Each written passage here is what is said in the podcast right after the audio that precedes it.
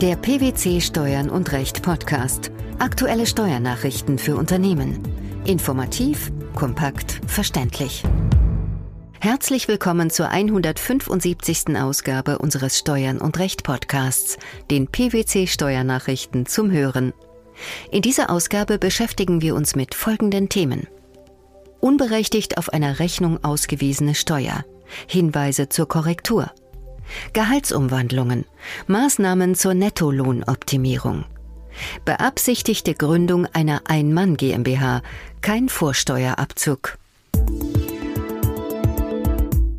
Wer unberechtigt Steuer auf einer Rechnung ausweist, schuldet gemäß den Regelungen des Umsatzsteuergesetzes den Steuerbetrag. Das betrifft vor allem Fälle, in denen ein Nicht- oder ein Kleinunternehmer Steuer ausweist oder ein Unternehmer als Nichtunternehmer handelt, zum Beispiel beim Verkauf eines Gegenstands aus dem Privatvermögen. Aber auch Fälle, in denen eine Leistung nicht aufgeführt wird, zum Beispiel nur eine Scheinrechnung existiert, sowie Fälle unrichtiger Leistungsbezeichnungen sind davon betroffen. Wie ist bei diesen Gegebenheiten zu verfahren? In all diesen Fällen ist es mit einer einfachen Rechnungskorrektur nicht getan. Vielmehr kann die ausgewiesene Steuer erst berichtigt werden, wenn die Gefährdung des Steueraufkommens beseitigt wurde. Das ist dann der Fall, wenn beim Empfänger der Rechnung kein Vorsteuerabzug durchgeführt oder eine geltend gemachte Vorsteuer an die Finanzbehörde zurückgezahlt wurde. Diese Entscheidung traf jüngst der Bundesfinanzhof. Wie gestaltete sich der zugrunde liegende Fall? Die Klägerin hatte als Mittelsmann in einem angeblichen Reihengeschäft über die Lieferung von Folien mitgewirkt. Obwohl diese Lieferungen nie ausgeführt worden waren, zog sie die in Rechnung gestellte Vorsteuer ab und schrieb für die angebliche Weiterlieferung selbst Rechnungen mit Steuerausweis. Die Steuerfahndung stellte jedoch fest, dass es sich um Scheinrechnungen handelte und verlangte die Zahlung der Steuer wegen unberechtigten Steuerausweises. Das Finanzamt folgte dieser Auffassung. Die Klägerin hatte weder mit ihrem darauf folgenden Einspruch noch mit ihrer Klage Erfolg.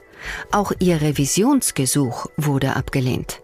Aus welchen Gründen? Der Bundesfinanzhof war der Auffassung, dass die Gefährdung des Steueraufkommens aufgrund des unrichtigen oder unberechtigten Steuerausweises nur dann beseitigt ist, wenn ein Vorsteuerabzug beim Empfänger der Rechnung nicht durchgeführt oder die geltend gemachte Vorsteuer an die Finanzbehörde zurückgezahlt worden ist. Die Berichtigung des geschuldeten Steuerbetrags sei beim Finanzamt gesondert schriftlich zu beantragen und nach dessen Zustimmung für den Besteuerungszeitraum vorzunehmen, in dem die Beseitigung der Steuergefährdung eingetreten sei. Die aufgrund des unrichtigen Steuerausweises entstandene Umsatzsteuerschuld bestehe bis zur ohne Rückwirkung eintretenden Berichtigung des Steuerbetrags in der Rechnung fort. Eine rückwirkende Berichtigung eines unberechtigt ausgewiesenen Steuerbetrags widerspreche nach Meinung des Bundesfinanzhofs dem Regelungszweck der Vorschrift. Damit scheint sich das oberste Finanzgericht gegen die derzeitige Verwaltungsauffassung stellen zu wollen. Wie stellt sich diese dar? Gemäß der Auffassung des Bundesfinanzministeriums ist im Falle, dass beim Rechnungsempfänger ein Vorsteuerabzug nicht geltend gemacht wurde, die Berichtigung rückwirkend in dem Zeitraum vorzunehmen, in dem die Steuer entstanden ist. Es fragt sich jedoch, ob die Vorschrift diese Auslegung überhaupt hergibt. Denn der Wortlaut des Paragraphen 14c Absatz 2 Umsatzsteuergesetz für die Berichtigung stellt nicht, wie der Bundesfinanzhof in seinem Urteil anzudeuten scheint, auf die Rechnungskorrektur ab, sondern auf die Beseitigung der Gefährdung des Steueraufkommens. Und zwar in dem Sinne, dass entweder niemals ein Vorsteuerabzug aus der Rechnung gezogen oder ein solcher rückgängig gemacht wurde. Bei Einführung der Vorschrift in der heutigen Fassung im Jahr 2004 sah die Gesetzesbegründung vor, dass das Finanzamt unter anderem mitteilt, für welchen Besteuerungszeitraum die Berichtigung des unberechtigt ausgewiesenen Steuerbetrags erfolgen darf. Warum? Offenbar deswegen, weil nur das Finanzamt sicher beurteilen kann, ob die Gefährdung des Steueraufkommens beseitigt ist. Käme es für die Berichtigung im Sinne des Umsatzsteuergesetzes auf die Rechnungskorrektur an, wäre diese Mitteilung unnötig, weil dem Rechnungsaussteller bekannt ist, wann er seine Rechnung korrigiert hat. Die Oberfinanzdirektion Nordrhein-Westfalen stellt in einer Verwaltungsanweisung vom Juli 2015 klar, wie Gehaltsoptimierungen, die auch im Wege von sogenannten Gehaltsumwandlungen erreicht werden sollen, lohnsteuerlich zu behandeln sind. Welche Voraussetzungen gelten? Die lohnsteuerliche Anerkennung eines Austauschens von Bar in Sachlohn, also eine Gehaltsumwandlung, setzt stets voraus, dass die jeweilige Vereinbarung vor der Entstehung des Anspruchs auf Barvergütung zwischen Arbeitgeber und Arbeitnehmer abgeschlossen werden muss. Für die Qualifikation, ob Bar- oder Sachlohn vorliegt, wird generell auf die Rechtsprechung des Bundesfinanzhofs vom 11. November 2001 verwiesen. Dementsprechend muss eine alternative Erfüllung des Anspruchs in Barlohn ausgeschlossen sein. Werden diese Voraussetzungen erfüllt, wird der verbleibende Barlohn mit dem Nennwert und der Sachlohn mit dem jeweils einschlägigen Sachbezugswert angesetzt.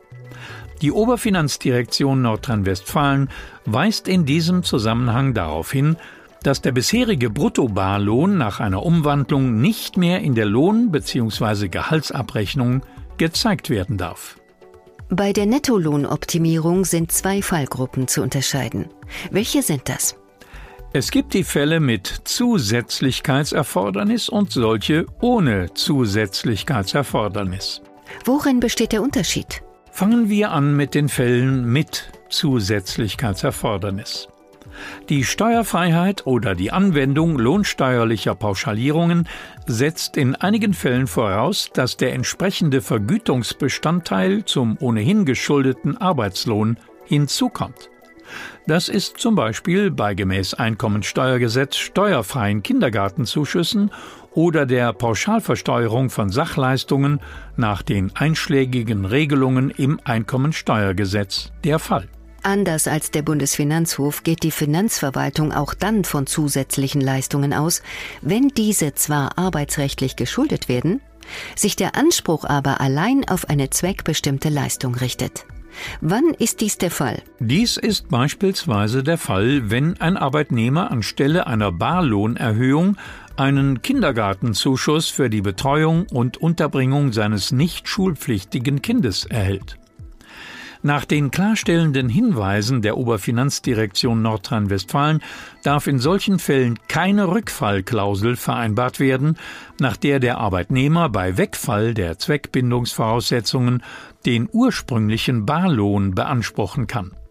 Wenn nach dem Auslaufen befristeter Arbeitsverträge in neuen Arbeitsverträgen entsprechende Klauseln vereinbart werden, ist das Zusätzlichkeitserfordernis grundsätzlich erfüllt. Dies kann bei geänderten Arbeitsverträgen oder bei Änderungskündigungen nicht erreicht werden. Wie ist es bei Fällen ohne Zusätzlichkeitserfordernis? Wenn die lohnsteuerliche Behandlung einer Leistung nicht darauf abstellt, dass sie zusätzlich zum ohnehin geschuldeten Arbeitslohn erbracht wird, kann die Steuerfreiheit oder die Pauschalierung stets im Wege der Umwandlung erreicht werden. Entscheidend ist, dass gemäß der vorgelegten Verträge im Voraus auf künftig fälligen Arbeitslohn verzichtet wird. Ob die Vereinbarung zur Gehaltsumwandlung zeitlich befristet wird oder vom Arbeitnehmer bzw. Arbeitgeber einseitig geändert werden kann, ist unmaßgeblich. Als Beispiele können hier die steuerfreie Nutzung von arbeitgebereigenen Datenverarbeitungsgeräten die private Nutzung betrieblicher Kraftfahrzeuge oder die Gewährung eines Warengutscheins im Rahmen der 44 Euro Freigrenze genannt werden.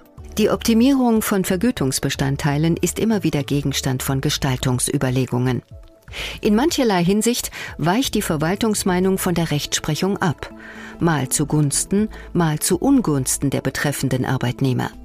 Welches Fazit lässt sich also ziehen? Motive für die Neustrukturierung einer Gesamtvergütung können in der Reduzierung von Steuern und Abgaben, aber auch darin gesehen werden, den Arbeitnehmern im Sinne einer Cafeteria möglichst viele verschiedene Sachlohnkomponenten anzubieten.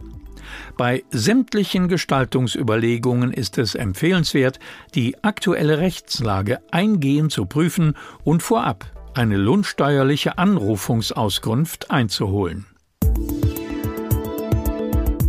Der Gesellschafter einer noch zu gründenden GmbH ist im Hinblick auf die beabsichtigte Unternehmenstätigkeit der GmbH nur dann zum Vorsteuerabzug berechtigt, wenn der Leistungsbezug durch den Gesellschafter zu einem sogenannten Investitionsumsatz bei der GmbH führen soll.